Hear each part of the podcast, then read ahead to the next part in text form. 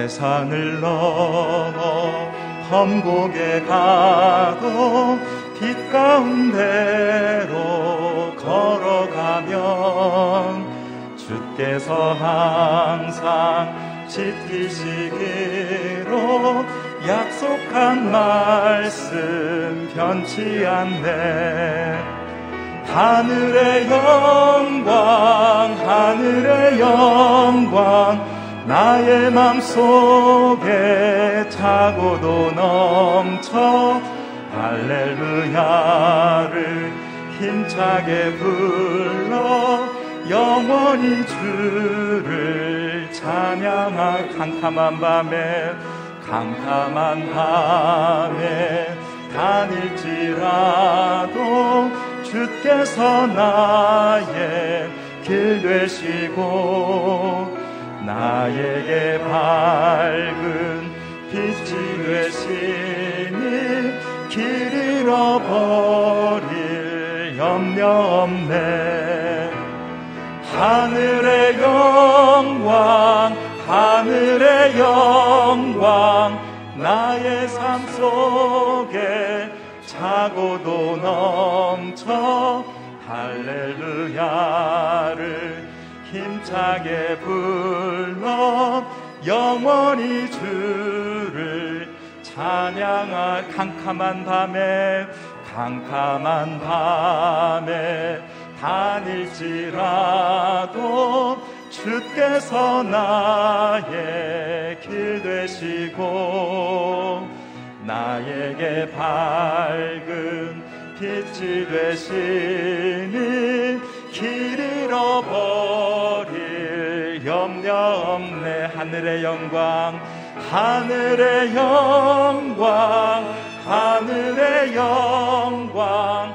나의 삶 속에 차고도 넘쳐 할렐루야를 힘차게 불러 영원히 주를 찬양하리 광명한 광명한 그 빛. 마음의 바다 찬란한 천국 바라보고 할렐루야를 힘차게 불러 날마다 빛에 걸어가리 하늘의 영광 하늘의 영광 나의 맘 속에 차고도 넘쳐 할렐루야를 힘차게 불러 영원히 주를 찬양하 하늘의 영광 하늘의 영광 하늘의 영광 나의 맘 속에 차고도 넘쳐 할렐루야를 힘차게 불러 영원히 주를 찬양하리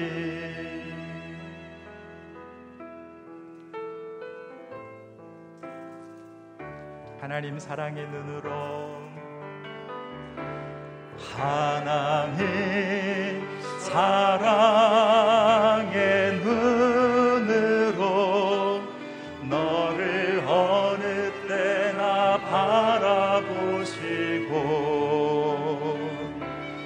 하나님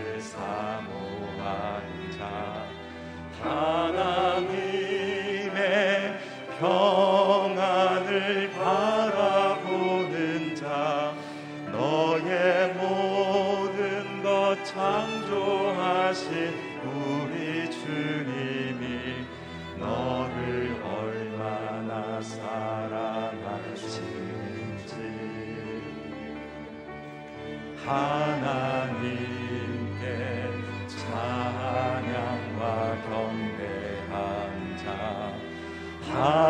하나님의 선하심을 닮아가는 자 너의 모든 것 창조하신 우리 주님이 너를 자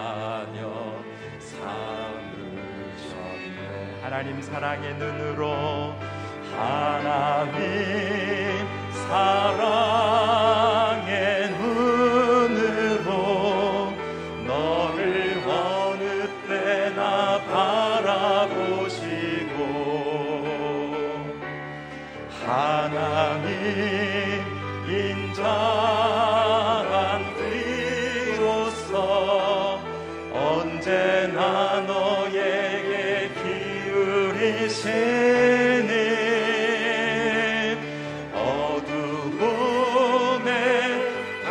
밝은 빛을 비춰주시고 너의 작은 신음에도 응답하시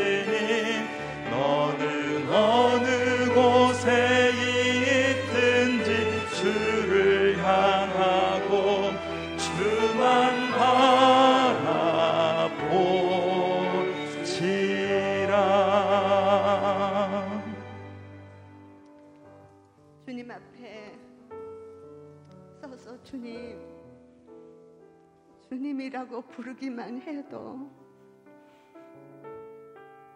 사랑한 자가 나에게 왔구나. 내가 너를 사랑한다 말씀하시고 우리의 마음을 일으켜 주시고 진리의 빛을 비춰 주셔서 우리의 갈 길을 인도하여 주신 주님 앞에 나왔습니다.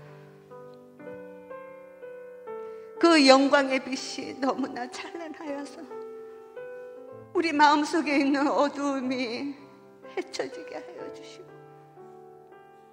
주님의 지혜로 우리에게 선한 길을 걸어갈 수 있도록 인도하여 주신 주님께 감사를 드립니다. 살아계신 주님, 오늘도 성도들이 주님 앞에 나왔으니 삶 속에 역사하시는 주님을 경험하며 오늘 밤 잠자리에 들 때는 주의 은혜로 오늘 하루를 살아갈 수 있었습니다. 고백하며 평안의 잠으로 들어갈 수 있는 한날이 되게 하여 주시고 오늘 이기원 목사님을 통하여서 말씀을 들을 때 그 말씀이 생각에만 부딪히는 것이 아니라 우리의 삶 속에 나타내지는 그런 생명의 말씀이 되게 주님 인도하여 주옵소서. 예수님의 이름으로 기도드리옵나이다. 세상의 진리가 혼탁할수록 우리의 영혼은 어, 메말라 갑니다. 그러나 오늘 이 새벽에 나와서 주님 앞에 진리의 생수를 촉촉히 경험하면서 가시는 여러분의 삶이 참으로 복되고 귀합니다. 주님의 이름으로 축복하고요. 출애굽기 21장 12절에서 27절까지 말씀을 교독하도록 하겠습니다. 제가 먼저 읽겠습니다. 누구든 사람을 쳐 죽이는 사람은 반드시 죽어야 한다. 다만 의도적으로 일부러 죽은 것이 아니고 하나님께서 그의 손에 넘겨주신 일이면 그는 내가 정해놓은 곳으로 도망치게 해야 한다. 그러나 치밀한 계획하에 죽인 것이면 그를 내 재단에서 끌어내어 죽어야 한다. 누구든지 자기 부모를 공격하는 사람은 반드시 죽어야 한다. 누구든 남을 육에 팔거나 계속 데리고 있거나 하는 사람은 반드시 죽어야 한다. 누구든 자기 부모를 저주하는 사람은 반드시 죽어야 한다. 싸우다가 돌이나 주먹으로 쳤는데 상대방이 죽지 않고 들어 눕게 됐다가 다시 일어나 지팡이를 짚고 다니게 되면 친 사람이 책임질 필요는 없지만 다친 사람의 시간에 대해 손해를 보상하고 그를 완전히 낫게 해야 한다. 어떤 사람이 자기 남종이나 여종을 막대기로 때려 죽이면 벌을 받아야 한다. 그러나 그 종이 하루 이틀 뒤에 일어나면 벌 받지 않을 것이다. 종은 자기 재산이기 때문이다. 사람 들이 싸우다가 아이 뵌 여자를 다치게 해서 낙태를 했거나 그 여자가 다치지 않았다면 가해자는 그 여자의 남편이 정한 대로 벌을 받아야 한다. 그리고 또한 재판관들이 결정한 값을 지불해야 한다. 여자가 다치게 되면 목숨에는 목숨으로, 눈에는 눈으로, 이에는 이로, 손에는 손으로, 발에는 발로, 화상에는 화상으로, 상처에는 상처로, 채찍질에는 채찍질로 갚아 주어라. 남종이나 여종의 눈을 쳐서 실명하게 되면 그 눈에 대한 보상으로 종을 놓아 주어야 한다. 또 남종이나 여종의 일을 부러뜨리면 이에 대한 보상으로 종을 놓아 주어야 한다. 하나님의 법에 담긴 공의와 유연성의 균형이란 말씀으로 전해 주시겠습니다.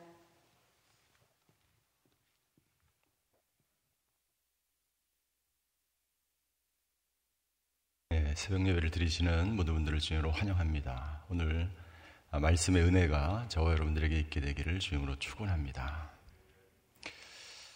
어, 이 십계명은 아, 사랑의 법이라고 알려져 있습니다. 그리고 어, 관계의 법이다라고 이야기합니다. 아, 왜 사랑의 법인가? 어, 하나님께서 우리가 이, 이, 세상을 살 때에 어떤 일이 일어나실지, 어떤 힘들고 어려운 일이 있는지 하나님은 미리 다 알고 계신다는 거죠. 그리고 어떻게 이 세상 가운데서 우리가 살아가야 되는지 너무나 자세하게, 너무나 구체적으로, 너무나 상세하게 말씀하고 있다는 것입니다. 당신의 백성을, 당신의 자녀를 사랑하지 않으면 절대로 이렇게 자세하게 말씀해 주지 않으세요. 너 알아서 살아라. 너는 너 그냥 맘대로 살아. 그렇게 말씀하시겠죠. 그런데 여러분들 이 법들을 하나님께서 직접 말씀하셨다는 거예요. 너희들은 이렇게 살아요. 종에 대해서 다른 사람에게 상해를 빌 때, 다른 사람에게 부지중에 살인을 저질렀을 때, 그 모든 것에 대해서 굉장히 자세하게 말씀하셨다는 것은 이 말씀을 듣는 하나님의 백성들을 얼마나 하나님께서 사랑하시는지를 우리는 알 수 있다는 거죠. 그리고 이 법은 예, 관계의 법. 여러분들 일이 힘드세요? 관계가 힘드세요? 예, 직장 다니면서 어떤 것이 힘드세요? 사역이 힘드세요? 관계가 힘드세요?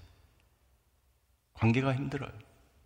일 때문에 힘들어서 내가 도저히 못하겠다라고 말하는 사람은 거의 없어. 성도님들이 가장 힘들어하는 것, 우리가 이 인간 세상에서 가장 힘들어하는 것 중에 하나가 바로 관계의 문제입니다. 그래서 첫 번째 계명부터 네, 명, 네 번째 계명까지는 하나님과의 관계에 관한 법이고 다섯 번째부터 열 번째까지는 예, 사람과의 관계에 관한 법이에요. 우리가 세상을 살면서 굉장히 힘들고 어려운 일들을 겪게 됩니다. 관계의 어려움을 겪게 됩니다. 200만 명이나 넘는 수많은 사람들이 광야에서 그리고 가나안 땅에 들어가서 살아갈 때에 겪게 되는 수많은 일들에 대해서 그 문제를 가지고 어떻게 살아가야 되는지 모를 때 이 공동체 질서를 위해서 하나님은 어떻게 이 관계들을 해결해 나가야 되는지 그 다양한 부분에 있어서 말씀을 미리 해 주시는 것입니다. 이 하나님이 말씀하신 이 관계 관한 법들을 지킴으로써 사람은 진정 사람다울 수 있는 이 법을 지키지 않으면 어떻게 될까요? 예, 하나님 나라의 시민이라고 말할 수 없죠. 그냥 자기 마음대로 사는 거죠. 내가 하고 싶은 대로 그때그때 감정에 따라서 사는 거죠. 내가 기분이 안 좋으면 안 좋은 대로. 하나님 나라의 백성이라고 말할 수 없는 것입니다. 우리는 하나님께서 말씀하신 이 법을, 사랑의 법을, 관계의 법을 지킴으로써 비로소 하나님 나라의 백성, 하나님 나라의 시민이라고 불려지게 되는 거죠. 오늘부터 저희가 읽게 되는 21장부터의 말씀은 바로 이 하나님과의 관계와 이웃과의 관계에 있어서 이웃과의 관계에 있어서 어떻게 살아가야 되는지 다시 말씀드리면 어떻게 이웃을 사랑하면서 살아가야 되는지를 우리에게 말씀해 주고 있는데요. 아, 이 이웃과의 사랑, 이웃과의 관계에 관한 이 법들에는 중요한 세 가지 정신이 있습니다. 첫 번째는 생명을 존중히 여기는 정신이 있어요. 생명을 존중히 여기는 정신. 인간의 생명은 하나님께서 만드신 것이고 하나님의 형상대로 창조되었기 때문에 이 생명을 소중히 다뤄야 되는 거예요. 함부로 다른 사람을 살해할 수 없어요. 어떤 생명도 예, 소중히 여김을 받아야 돼요. 그래서 22절에 보면 임산부에 대해서 이야기, 임산부를 어떻게 보호해야 하는가? 그러니까 임산부도 보호하지만 그 안에 있는 태아를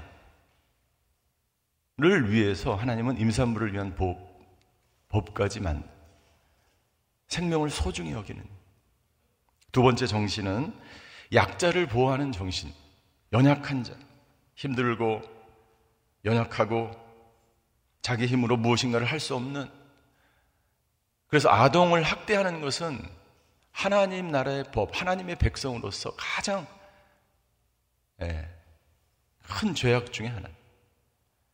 아무것도 할 수 없는 그 연약한 그 아이들을 학대하는 것은 엄청난 죄인 거예요.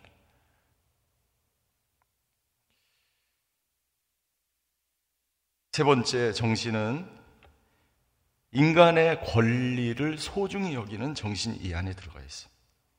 모든 살아있는 생물에는 권리가 있어요. 말할 권리, 자기가 느끼는 것을 말할 수 있는 권리. 하나님의 백성들은 인간의 권리를 소중히 여겨야 하고 동시에 내 권리를 주장할 때는 책임이 따르는 거예요. 왜요? 내가 다른 사람의 권리를 침해할 수 있기 때문에.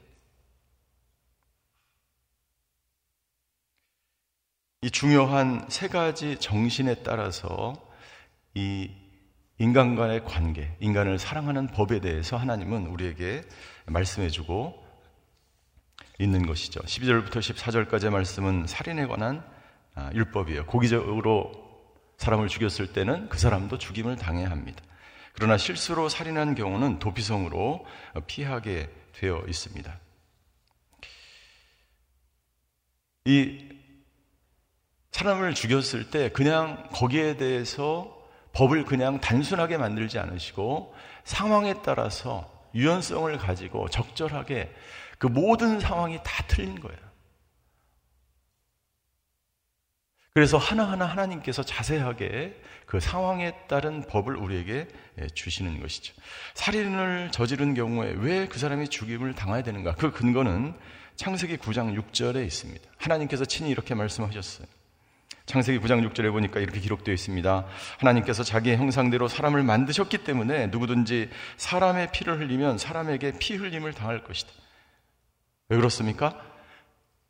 그 사람, 그 사람이 어떤 죄를 저질렀든지 어떤 흉악한 일을 했든지 간에 하나님의 형상이 그 사람 안에 있기 때문에 당신 안에 하나님의 형상이 있는 거예요. 그래서 생명을 소중히 다루라고 하나님이 말씀하시는 거예요. 실수로 살인한 경우는 도피성으로 도망을 하게 됩니다. 그리고 철저하게 조사를 하게 돼. 그런데 조사를 해보니까 이 사람이 계획적으로 모사를, 계획적으로 치밀하게 살인을 정하는 경우에는 이 사람을 예, 끌어다가 아, 죽임을 당하게 되죠. 근데 13절에 이렇게 되어 있습니다. 다만 의도적으로 일부러 죽인 것이 아니고 하나님께서 그의 손에 넘겨주신 일이면이라고 되어 있어요.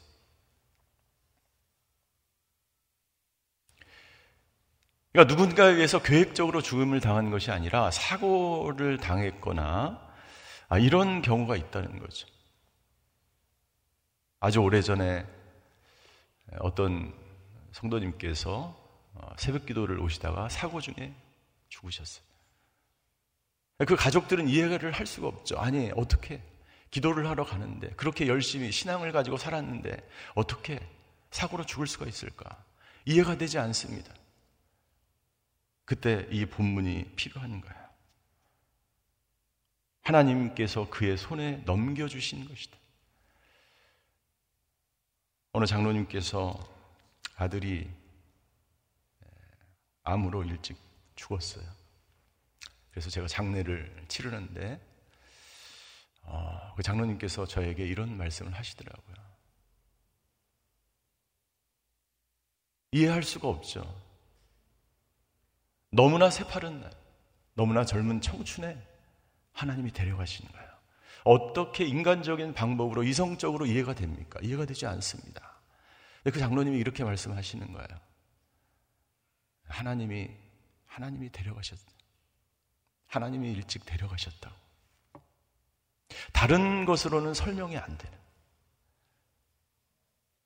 그때 그 가족들의 마음에 있는 상처, 그리고 가해한 자는 사고로 저지른 자기의 상처에 대한 죄책감, 이 모든 것들을 설명하기 위해서 그 마음의 어려움들을 내려놓기 위해서 하나님께서 데려가셨어. 그 말입니다. 고의적으로 누군가 사고를 당했을 때. 15절과 17절의 말씀은 부모를 때렸거나 저주하는 사람에 관한 아, 법입니다. 부모를 때렸거나 저주했을 때는 그 부모를 죽이지 않았지만 죽임을 당하게 됩니다. 왜 그럴까요? 이것은 부모를 저주하거나 때리는 사람은 살 가치조차 없는 생명이라는 거예요. 그래서 매튜엘리라고 하는 학자는 이렇게 이야기합니다. 자기 부모에 대한 자녀들의 악한 행동은 우리 모두의 아버지이신 하나님께 대한 엄청난 도전이다. 만일 사람들이 그를 벌하지 않으면 그분이 직접 벌하실 것이다라고 이야기합니다. 왜 그럴까요? 여러분들 하나님은 그 부모에게 가정의 질서를 위해서 권위를 주셨어요. 그래서 부모는 가정의 가정에 있어서 부모의 대리자, 대리적인 역할을 하는 거예요. 그래서 여러분들 10계명에도 네 번째 계명 이후에 다섯 번째 하나님에 관한 계명과 인간에 관한 계명 그 중간에 부모에 대한 계명이 있어요. 그것은 이 하나님과 인간과의 중간 역할을 하는 것이 부모이기 때문에 그리고 인간과의 관계에 있어서 제일 우선되는 계명을 부모를 공경하라라는 계명을 주신 거예요. 왜 그럴까요?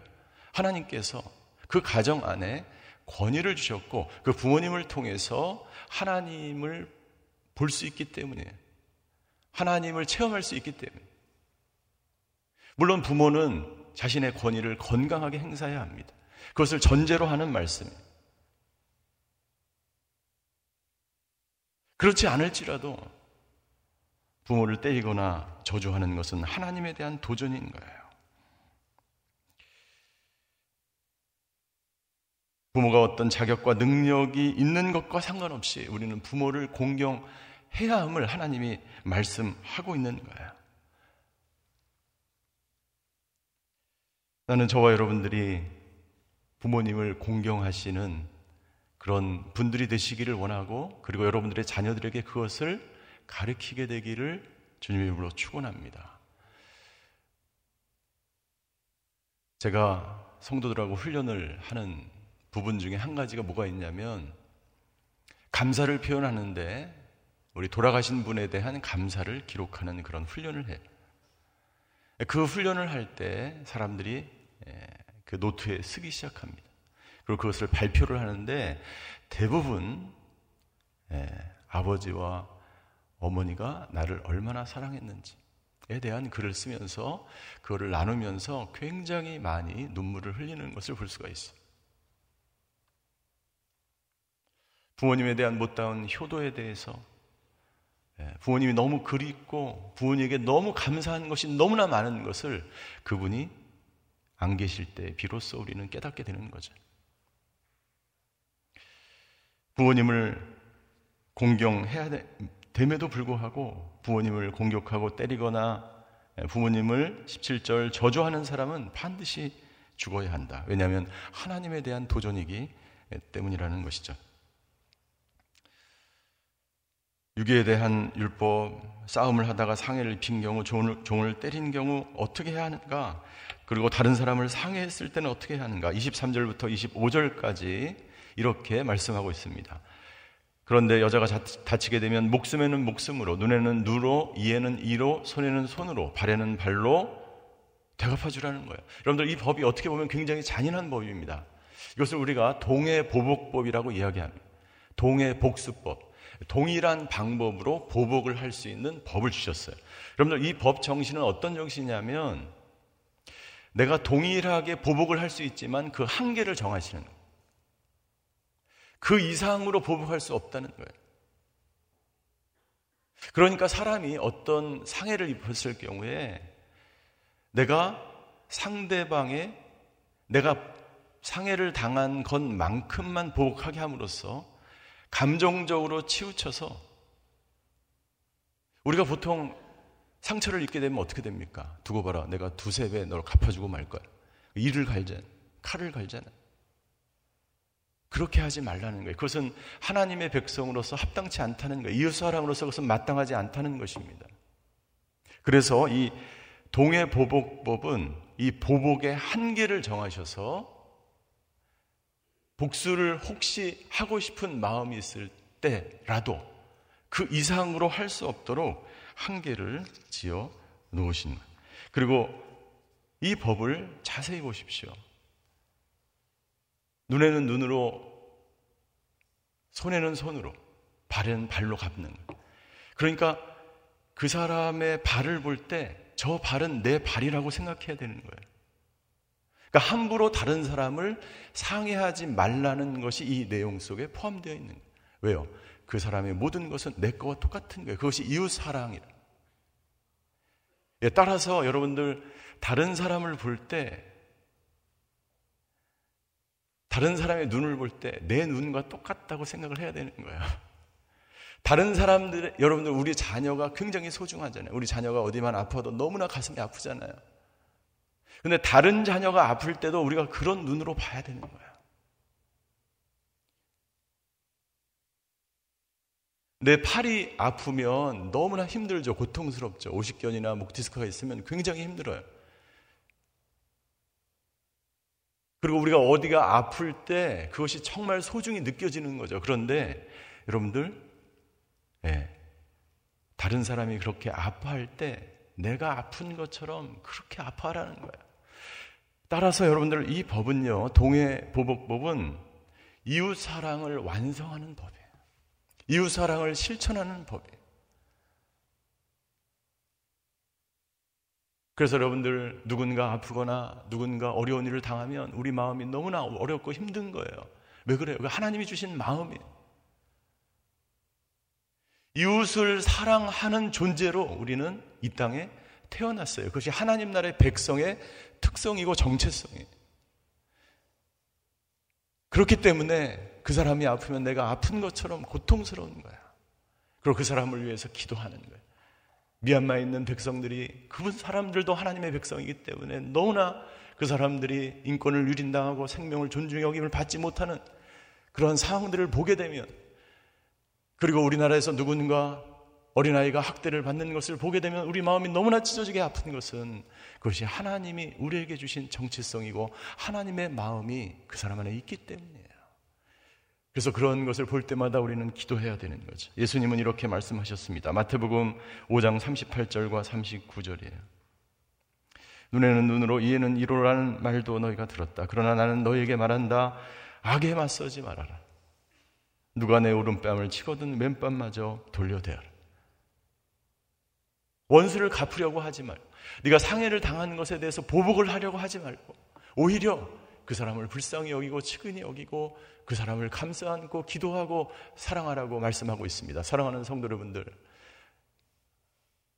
어떤 관계 누가 힘드십니까? 그 사람을 위해서 기도하십시오. 그 사람을 사랑의 눈으로 보십시오. 우리 모두는 하나님께서 창조하신 하나님의 형상대로 지음받은 존재이기 때문이죠. 기도하시겠습니다. 이 법 하나하나에는 하나님의 사랑이 들어가 있습니다. 우리가 이 세상에서 겪어낼 수많은 어렵고 힘든 일들에 대해서 하나님은 알고 계세요. 하나님이 알지 못하면 어떻게 이렇게 자세하게 말씀하실 수가 있으실까요? 하나님이 당신을 지금도 사랑의 눈으로 보고 계십니다. 너의 아픔과 너의 눈물과 너의 고통을 내가 안다라고 하나님 말씀하십니다. 그래서 너무나 자세하게 오늘도 우리에게 말씀해주고 계시는 거예요. 이 세 가지 정신을 우리는 실천하며 오늘도 살아가야 하는 것이죠. 생명을 존중히 여기는 것.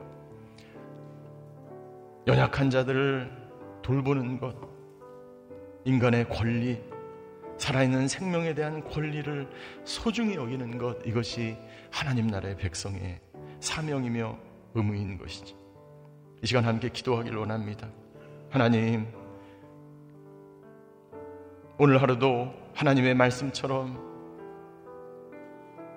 내 이웃을, 내 직장의 동료를, 우리 순원들을 나를 힘들게 하고 어려운, 어려워하는, 어렵고 힘들게 하는 사람일지라도 그 사람을 사랑하며 그 사람을 용서하며 그 사람을 하나님께로 인도하는 하나님의 사람들을 되게 하여 주시옵소서. 하나님, 이 나라와 이 민족 가운데 이 생명 존중과 연약한 자를 보호하고 인권을 소중히 여기는 이 정신이 이 나라의 법에 살아있게 하여 주시옵소서. 우리 시간 기도할 때 자기 자신을 위해서 이 나라 민족을 위해서 다 함께 통성으로 기도하시겠습니다. 사랑의 하나님, 오늘도 생명의 말씀, 능력의 말씀, 우리가 이 땅 가운데서 어떻게 살아가야 되는지 말씀해 주셔서 감사를 드립니다. 아버지 하나님, 내 감정과 내 뜻과 인간적인 생각으로 이 세상을 살아가지 않게 하여 주시옵소서. 오늘 말씀을 주신 대로 살아있는 한 생명 한 생명을 소중히 여기며 생명을 존중하며 그 사람 안에 있는 생명의 가치 하나님의 형상으로 주신 아버지 내 이웃들과 우리 손원들과 우리 사역자들과 우리 성도들과 우리 가족들과 우리 자녀들을 소중히 여기며 연약한 자들을 돌보며 아버지 하나님 우리에게 있는 소중한 인권과 권리를 소중히 여기며 살아가는 저희들 되게 하여 주시옵소서. 아버지 하나님 오늘도 수많은 사람들이 연약한 자들이 학대를 당하고 아동이 학대를 당하는 이 세상에서 우리는 살아가고 있습니다. 아버지 하나님 이 나라 의 민족을 불쌍히 여겨 주시옵소서. 이 땅의 모든 아동 학대가 사라지게 하여 주시고 낙태가 사라지게 하여 주시고 아버지 인권의 권리, 인간의 권리를 소중히 여기는 저희 나라, 저희 민족 되게 하여 주시옵소서. 이웃을 사랑하라고 말씀하신 아버지 하나님. 아버지 하나님, 내가 사랑할 수 없는 사람도 사랑하는 저희들 되게 하여 주시옵소서. 아버지 예수님께서 그렇게 원수까지도 사랑하셔서 십자가에 돌아가신 것처럼 십자가에서 피를 흘리시면서 저들의 죄를 사하여 주시옵소서라고 고백한 예수님의 말씀처럼 오늘도 그렇게 예수님을 쫓아 십자가의 길을 좁은 길을 걸어가며 그렇게 살아가는 저희들 되게 하여 주시옵소서. 하나님, 오늘도 우리를 사랑하셔서 이 사랑의 법을 우리에게 주셔서 감사를 드립니다. 우리의 관계가 힘들고 어렵기 때문에 이 관계에 대해서 우리가 어떻게 살아야 되는지 말씀해 주셔서 감사합니다. 아버지 하나님, 오늘도 생명을 존중하겠습니다. 하나님의 만든 형상 한 명 한 명 소중한 생명을 존중하며 연약한 자를 돌보며 그렇게 사랑하는 저희들 되게 하여 주시옵소서. 이 나라의 민족 가운데 연약한 자, 아동을 학대하는 모든 것들이 악한 것들이 사라지게 하여 주시고 하나님, 이 하나님의 법, 이웃 사랑을 실천하며 살아가는 이 나라의 민족의 백성들이 될 수 있도록 주여 인도하여 주시옵소서. 지금은 우리 주 예수 그리스도의 은혜와 하나님의 극진하신 사랑과 성령님의 감화 교통하심의 역사가 오늘도 생명을 존중하며 연약한 자를 돌보며 살아가기로 결단하는 예배드리시는 모든 성도분들 머리 위에 그의 가정과 자녀와 일터 위에 지금도 고난받는 우리 미얀마 땅 위에 이 나라의 민족 위에 성교사님들 위에 이제부터 영원히 함께 계시기를 간절히 축원하옵나이다. 아멘.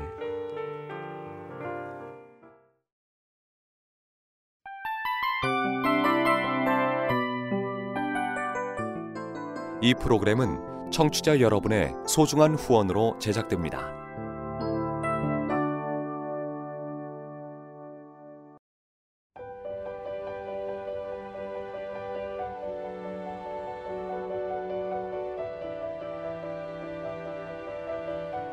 세상에는 수많은 교회들이 있지만 더 깊이 있는 말씀 강해를 찾기 위해 크기로만 교회를 선정하지 않습니다. 보다 좋은 영적 콘텐츠를 더 많이 나누기 위해 방송비를 받지 않습니다.